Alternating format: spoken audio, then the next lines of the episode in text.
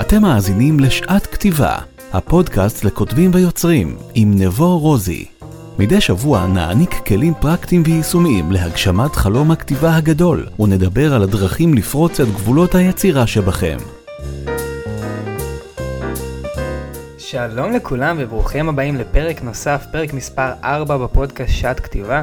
הפודקאסט מיועד לכותבים, ליוצרים ולסופרים שבעצם נמצאים בכל שלב בתהליך. בין אם הספר שלך כבר יצא לאור, בין אם אתם נמצאים בימים אלה בתהליכי הכתיבה, וגם אם מעולם לא כתבתם אף מילה, הפודקאסט הזה נוצר ומיועד עבורכם ובשבילכם. ואני רוצה להגיד לכם משהו קטן.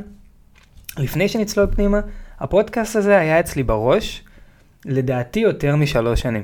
הרעיון הזה של להעביר ברמת אודיו, ברמה מוקלטת, לא מצולמת ולא כתובה, ברמת אודיו, אמ, טיפים והכוונה שמכוונים לקהל מאוד מאוד מדויק וקהל מאוד ספציפי. יש קהל מאוד גדול בארץ של אנשים שחולמים לכתוב או כותבים בהתהוות.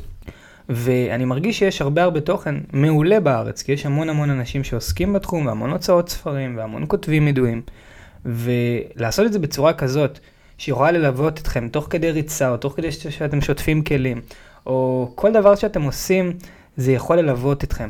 ובעצם אני מאמין שהדבר הזה יש לו המון המון ערך, ואני אדם שבעצמי בשנים האחרונות שומע המון המון המון פודקאסטים.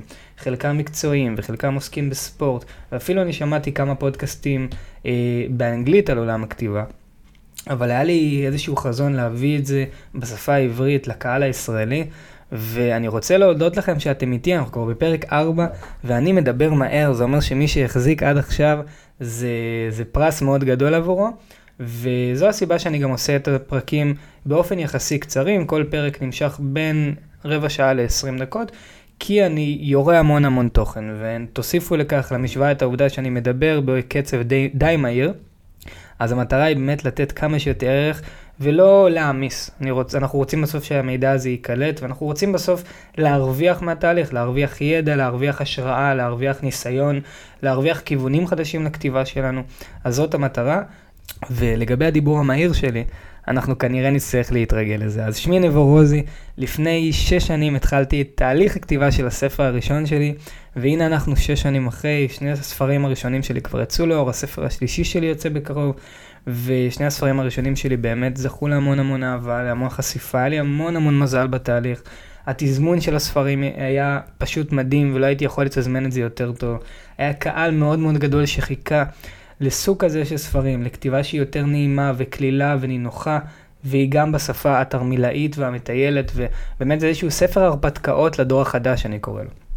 אבל אנחנו לא כאן נדבר על הספר שלי, אנחנו כאן נדבר על הכתיבה שלכם. והנושא שלנו לפרק היום הוא איך יוצרים סביבת כתיבה אפקטיבית ונעימה. והפרק הזה יהיה אפילו, אני שואף שהוא יהיה קצת יותר קצר מהממוצע, אני יכול גם להפליג בו במשך שעה וחצי, אבל אני אנסה באמת לעשות אותו אפילו ממוקד יותר מבדרך כלל, ואנחנו נעסוק בעצם בשלושה דגשים עיקריים וחשובים, שאני מאמין שיכולים לעזור לכל אחד ואחת מכם להתניע את תהליך הכתיבה האישי. והנושאים שאנחנו נעסוק בהם בעצם, המטרה שלהם היא בעיקר להתניע.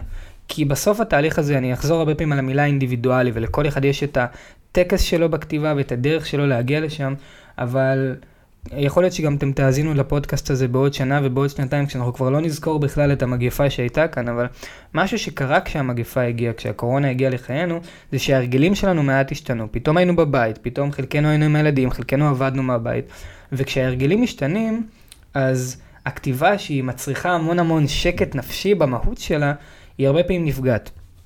אמ, אני אתן לכם דוגמה, כמה מכם ניסיתם אי פעם לכתוב במהלך טיסה? כשהשתחררתי מהצבא טסתי לניו זילנד, וזה היה בסך הכל 29 שעות טיסה.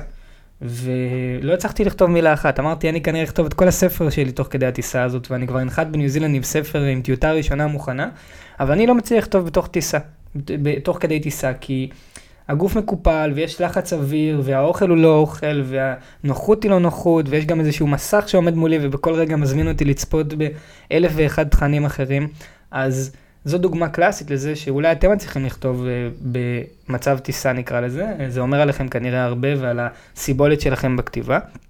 אבל המטרה היא בסופו של דבר להבין שהרבה פעמים אנחנו לא נמצאים במקום הנוח שלנו, וכשאנחנו מזהים את זה על עצמנו, אז אנחנו רוצים להבין איך אנחנו יכולים לחזור למקום הנוח שלנו, ובאמת שלושת הדגשים שאנחנו נדבר עליהם, מטרתם העיקרית היא להחזיר אותנו לאזור הנוחות שלנו בכתיבה. אה, אני הרבה פעמים מאמין באתגרי כתיבה ולאתגר את עצמנו כל הזמן מחדש, ולשנות את המיקום שאנחנו נמצאים בו, אבל אני מדבר רגע על הבסיס, על ה fundamentals, על נקודת ההתחלה. והדבר הראשון שאני רוצה לדבר עליו, הוא יצירת חלון כתיבה קבוע ביומן, כי אם עכשיו יש לכם, אה, לצורך העניין, אם אתם שכירים ויש לכם פגישה שנקבעה עם הבוס שלכם, או אם אתם עצמאים וקבעתם פגישה מחר בשעה 11 עם לקוח, אין שום סיכוי שאתם תקבעו משהו על חשבון הזמן הזה. דרך אגב, אם אתם עובדים עם יומן פיזי או דיגיטלי, או אם אתם עובדים רק מהזיכרון, אתם פשוט תדעו שיש לכם פגישה ושום דבר אחר לא יכול לקרות. אז איזה סיבה בעולם יש לנו לא להכניס את הדייט שלנו עם עצמנו, את זמן הכתיבה שלנו, את חלונות הכתיבה שלנו, לספוט קבוע ביומן? איזה סיבה יש לי להגיד, כן, אני אכתוב במוצ"ש. ואז מה קורה במוצ"ש? אמ, חבר מתקשר או חברה מתקשרת ומשפחה באה לבקר ואני אולי קצת, אה, אני רעב אז אולי אני אזמין אוכל והאוכל מתעכב וכל הדברים שבעולם. אז לא, אני אומר לעצמי, לא במוצא שאני כותב, אלא ביום שבת בשמונה בערב אני כותב, וכל היום שלי מכין את עצמו לקראת זה, לא לקבוע תוכניות. אם אני יוצא לטייל בארץ, אז אני אחזור לקראת חמש, כדי שיהיה לי זמן לנוח, להתקלח, לאכול, כדי שבשעה שמונה אני אהיה מוכן. עכשיו, לצורך העניין, אני כותב רק בשעות הבוקר, אנחנו יכולים לדבר גם על סביבת עבודה, אבל ברמת חלונות הכתיבה, אני כותב בכל בוקר בין השעה 9 ל-10. תנסו לתפוס אותי בשעה הזאת. אלא אם כן זה מקרה חירום, המחשב שלי נכנס למצב טיסה, הטלפון שלי נכנס למצב טיסה, הבת זוג שלי, בת הזוג שלי ירדן יודעת לא לפנות אליי, ההורים שלי יודעים, העובדים שלי יודעים, כל מי שאני מכיר יודע לא מדברים איתי בין 9 ל-10. ובדרך כלל זה יוצר גם סיטואציה מצחיקה, שכשאני יוצר קשר עם מישהו בין השעה 9 ל-10, הוא תמיד מופתע, כאילו התקשרתי אליו באמצע הלילה, למה אתה מתקשר אליי בשעה הזאת, אתה כותב בשעה הזאת.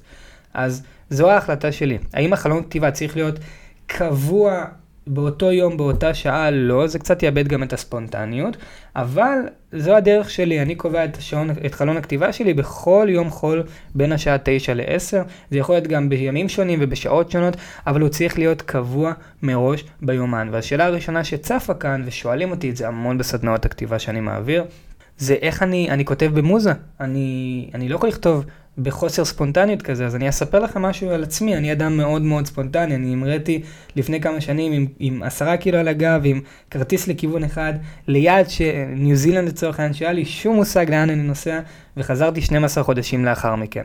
ספונטניות זה לא העניין כאן. ואני אספר על קצה המזלג, כן? כי זה לא הנושא העיקרי של הפרק, אבל אני מאמין במוזה באופן חלקי. מה הכוונה? אני מאמין שיש ימים שאנחנו נכתוב טקסטים נפלאים, ויש ימים שאנחנו נכתוב טקסטים שהם ככה ככה, ויש ימים שאנחנו נכתוב טקסטים שהם על ההיסטור ועדיף שאף אחד לא יקרא אותם. אבל כל עוד אנחנו נכתוב באופן קבוע, באופן סיסטמטי, באופן, ברמת ההחלטה, שאנחנו יושבים מדי יום או שלוש פעמים בשבוע, או כל ערב, או חמש פעמים בחודש, זה לא משנה מה הכמות, זה לא הנושא. אבל כל, כל עוד אנחנו נתחייב לדבר הזה, ואנחנו נעשה את זה באופן קבוע, אז יצאו טקסטים טובים בסופו של דבר, וגם יצאו טקסטים פחות טובים, אבל זה בסדר גמור. ואני מאמין במוזה באופן חלקי, כי אם אני אחכה למוזה שתיפול עליי, ואני יכול לחכות גם עשר שנים. אני לא רוצה לחכות עשר שנים, אני רוצה לכתוב כאן ועכשיו. ושוב, ההבנה שלא בכל יום או לא בכל חלון כתיבה יצא לי טקסט שהוא מכאן ישירות לספר שאני כותב. יש טקסטים שבאמת יהיו, נקרא להם חצי כוח, ויש טקסטים שיצאו נפלאים. אבל זה כמו כל דבר בחיים. אם אתם מבשלים עשר פעמים, פעמים את אותה מנת פסטה בשמנת ופטריות, אז כנראה שכמה פעמים זה יצא מדהים, וגם כמה פעמים זה יצא חצי כוח. ואני לא מזלזל ביכולות שלכם כטבחים, אני מאמין בכל אחד ואחת מכם שיכולים להמשיך מכאן למאסטר שף, אה, אבל זה פשוט כורח הנסיבות, ואם כל דבר שהיינו עושים היה מקבל את אותה תוצאה, אז כנראה שהיה משעמם לעשות את זה שוב ושוב, ולא היינו חוזרים לשם. אז זה באמת הנושא הראשון, לייצר חלון כתיבה קבוע ביומן. שוב, אם אתם עובדים עם יומן, אז תכניסו את זה פיזית, תכתבו את זה. אם אתם לא עובדים עם יומן, כדאי מאוד שתתחילו לעבוד עם יומן. לי זה עשה המון המון סדר, גם בחיים האישיים שלי וגם בחיים המקצועיים שלי. אני בסגנון תקשורת מקדם למי שעשה אה, סדנת סגנון תקשורת. זה אומר שיש לי המון רעיונות והתזכיר שלי, הגוגל קיפ שלי בטלפון עמוס ברעיונות וחצאי משפטים, אבל בו זמנית אני גם כל הזמן שוכח את הדברים שאני רוצה לעשות ואני כל הזמן כותב אותם. אז ברגע שזה כתוב ביומן, זה עובדה. העובדה הזאת קיימת ואני לא אפספס את חלון הכתיבה הזה, ואם חלילה נכנס משהו שהוא דחוף, אז אני אוטומטית עושה איזשהו שיפט ומזיז את, שעון, את חלון הכתיבה לשעה אחרת, אבל החלון הזה חייב להתקיים. הנושא השני שאנחנו נעסוק בו הוא לייצר סביבת עבודה שקטה ונוחה עבורנו, והנה כאן נכנס העניין האינדיבידואלי. אני לצורך העניין יכול לכתוב, או מצליח לכתוב, או מצליח לייצר את הטקסטים הטובים ביותר שלי בשעות הבוקר. עם הקפה של הבוקר, או לפני שהעולם נכנס לחיי, לפני שפתחתי את הטלפון וקיבלתי הודעות, לפני שנכנסתי למייל ולפני שנכנסתי לוויינט, הראש שלי נקי וצלול לחלוטין, וככה אני כותב. בו זמנית, אני מכיר לא מעט כותבים שמצליחים לייצר טקסטים טובים אך ורק בשעות הלילה, לאחר שכל הבית כבר הלך לישון, וזה רק הם אה, עם עצמם, דיברתי בפרק הקודם על אה, לשבת לבד בחושך ולכתוב, על שעות המעבדה אם אתם זוכרים. אז את שעות המעבדה שלהם הם באמת מייצרים בחדר חשוך אה, לתוך הלילה. ובאותה מידה אני צריך שקט טוטאלי כשאני כותב, אני מכיר חבר'ה שצריכים אה, לשמוע מוזיקה כשהם כותבים. אתן דוגמה, כשאני, היה איזה קטע בספר השלישי שלי שהחלטתי לכתוב עם מוזיקה, ובאותה תקופה האזנתי המון למאיר אריאל, ואני חושב שציטטתי את מאיר אריאל לאורך הספר השלישי שלי יותר מחמש פעמים, כמובן עם קרדיט ועם אקו"ם וכל מה שצריך לתת, אבל אני צריך שקט טוטאלי כשאני כותב, ואני מכיר גם אנשים שכותבים עם מוזיקה טראנס ברקע, אני לא יכול לעשות את זה, אבל שוב, זה מאוד מאוד אינדיבידואלי ולכל אחד יש את הטקסים שלו. באותה מידה אני מצליח לייצר טקסטים טובים, רק כשאני נמצא אה, בדרך כלל בבית, או במשרד שלי, או במרפסת שלי, או במקום מאוד שקט אם אני בחופשה. אה, אבל אני מכיר המון כותבים, ויש לי גם חברים מאוד מאוד טובים, שאת הטקסטים הטובים ביותר שלהם הם כותבים בבתי קפה עמוסים באיזה לנדבר בכיכר רבין, באמצע כל הרעש, עם עשרה מלצרים סביבם, ומאה לקוחות צועקים, והרעש של המכונת קפה. וככה הם מצליחים ליצור את הטקסטים שלהם, כי הם מקבלים השראה מהעוברים והשבים. אז שוב, זה נושא שהוא מאוד מאוד אינדיבידואלי, וזה תהליך של ניסוי וטעייה, וככל שאתם תנסו יותר ויותר אפשרויות אחרות לכתיבה שלכם. תנסו פעם אחת לכתוב בים, ואפילו תנסו לכתוב על מטוס. כל מה שאמרתי שימו בצד, ניסוי וטעייה. מה שנכון עבורי לא יהיה נכון עבורכם בהכרח, אבל כדאי מאוד מאוד לנסות, ולאט לאט תלמדו על עצמכם, אם עוד לא למדתם על עצמכם, מה הסביבת כתיבה השקטה והנוחה עבורכם. והדבר השלישי שאני רוצה לדבר עליו, הוא לייצר נושא כתיבה ברור וצלול. מה זה אומר נושא כתיבה ברור וצלול? אם אני אגיד, אני רוצה לכתוב על אהבה, האם לטעמכם הנושא הזה לכתיבה הוא ברור וצלול? אז התשובה היא לא. אבל במידה והייתי אומר, אני רוצה לכתוב על זוג אה, שגרים ברמת גן והם בשנות ה-30 לחייהם והם מצפים לילד הראשון והם חווים איזשהו משבר, אוקיי, זה מתחיל להיות יותר צלול. וכשאני התחלתי לכתוב את הספר הראשון שלי, אני תמיד אוהב בכל פרק לתת איזושהי דוגמה אישית מתהליך הכתיבה שלי. אז אני, כמו שאתם יודעים, כתבתי ספר מסע על הודו, הספר הראשון שלי נקרא 100 דרכים לאבד את עצמך בהודו. וכשהתחלתי לכתוב את הספר, אז עדיין לא היה לי רעיון מאוד ברור לעלילה, והתחלתי לכתוב המון המון קטעים קצרים. והיה לי ברור שהנושא הוא הודו, אבל הודו כהודו היא לא נושא, היא, היא הרבה מעבר לזה או הרבה פחות מזה. אז הייתי צריך יותר להתמקד, ולאט לאט הבנתי שאוקיי, אני רוצה לדבר על איזושהי תרמית שקרתה בהודו, על איזשהו ניסיון לפשע או לעוקץ שקרה בהודו, וככה זה יותר מיקד אותי, ככה זה יותר עזר לי להבין על מה אני רוצה לכתוב.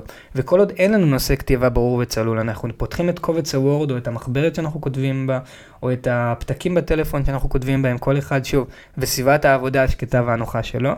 ואנחנו יושבים מול איזשהו קובץ ריק ואנחנו לא יודעים מאיפה להתחיל, זה הפחד הגדול ביותר של כל, כל הכותבים שאני מכיר, כי אם אני יושב מול דף ריק ולא מצליח לכתוב, אז מה זה אומר עליי? אז זה לא אומר לכם כלום, זה בסך הכל אומר שאין לכם נושא כתיבה ברור וצלול, ואני בדרך כלל מכין לעצמי איזושהי רשימת נושאים שאני רוצה לכתוב עליהם, ובכל בוקר כשאני ניגש לכתיבה שאני מסתכל על הרשימה ואומר, מה הכי בוער לי היום? על מה אני הכי הכי רוצה לכתוב היום? מה הכי מרגש אותי לכתוב היום? וככה אני גם מצליח לשמור על תשוקה בתהליך הכתיבה שלי. וטיפ קטן שלי לגבי, זה יהיה אפילו הנושא הרביעי, זה גיבוי. תגבו את הטקסטים שאתם כותבים. הפחד הגדול ביותר של כותבים זה שהטקסטים שלהם יימחקו, וזה הטיפ הכי חשוב שאני יכול לתת לכם כאן היום. תגבו, לכולנו קרה שהטקסטים שלנו אה, נמחקו בטעות, נעלמו בטעות, ולא גובו כהלכה. אני בכל חלון כתיבה שאני מקדיש בעצם לכתיבה שלי, אני מסיים בגיבוי. אם זה לשלוח את זה לעצמי במייל, אם זה לשמור את זה בתיקייה נוספת, אם זה לשמור את זה בכונן חיצוני, you name it, יש אלף ואחת דרכים לגבות, אבל תגבו.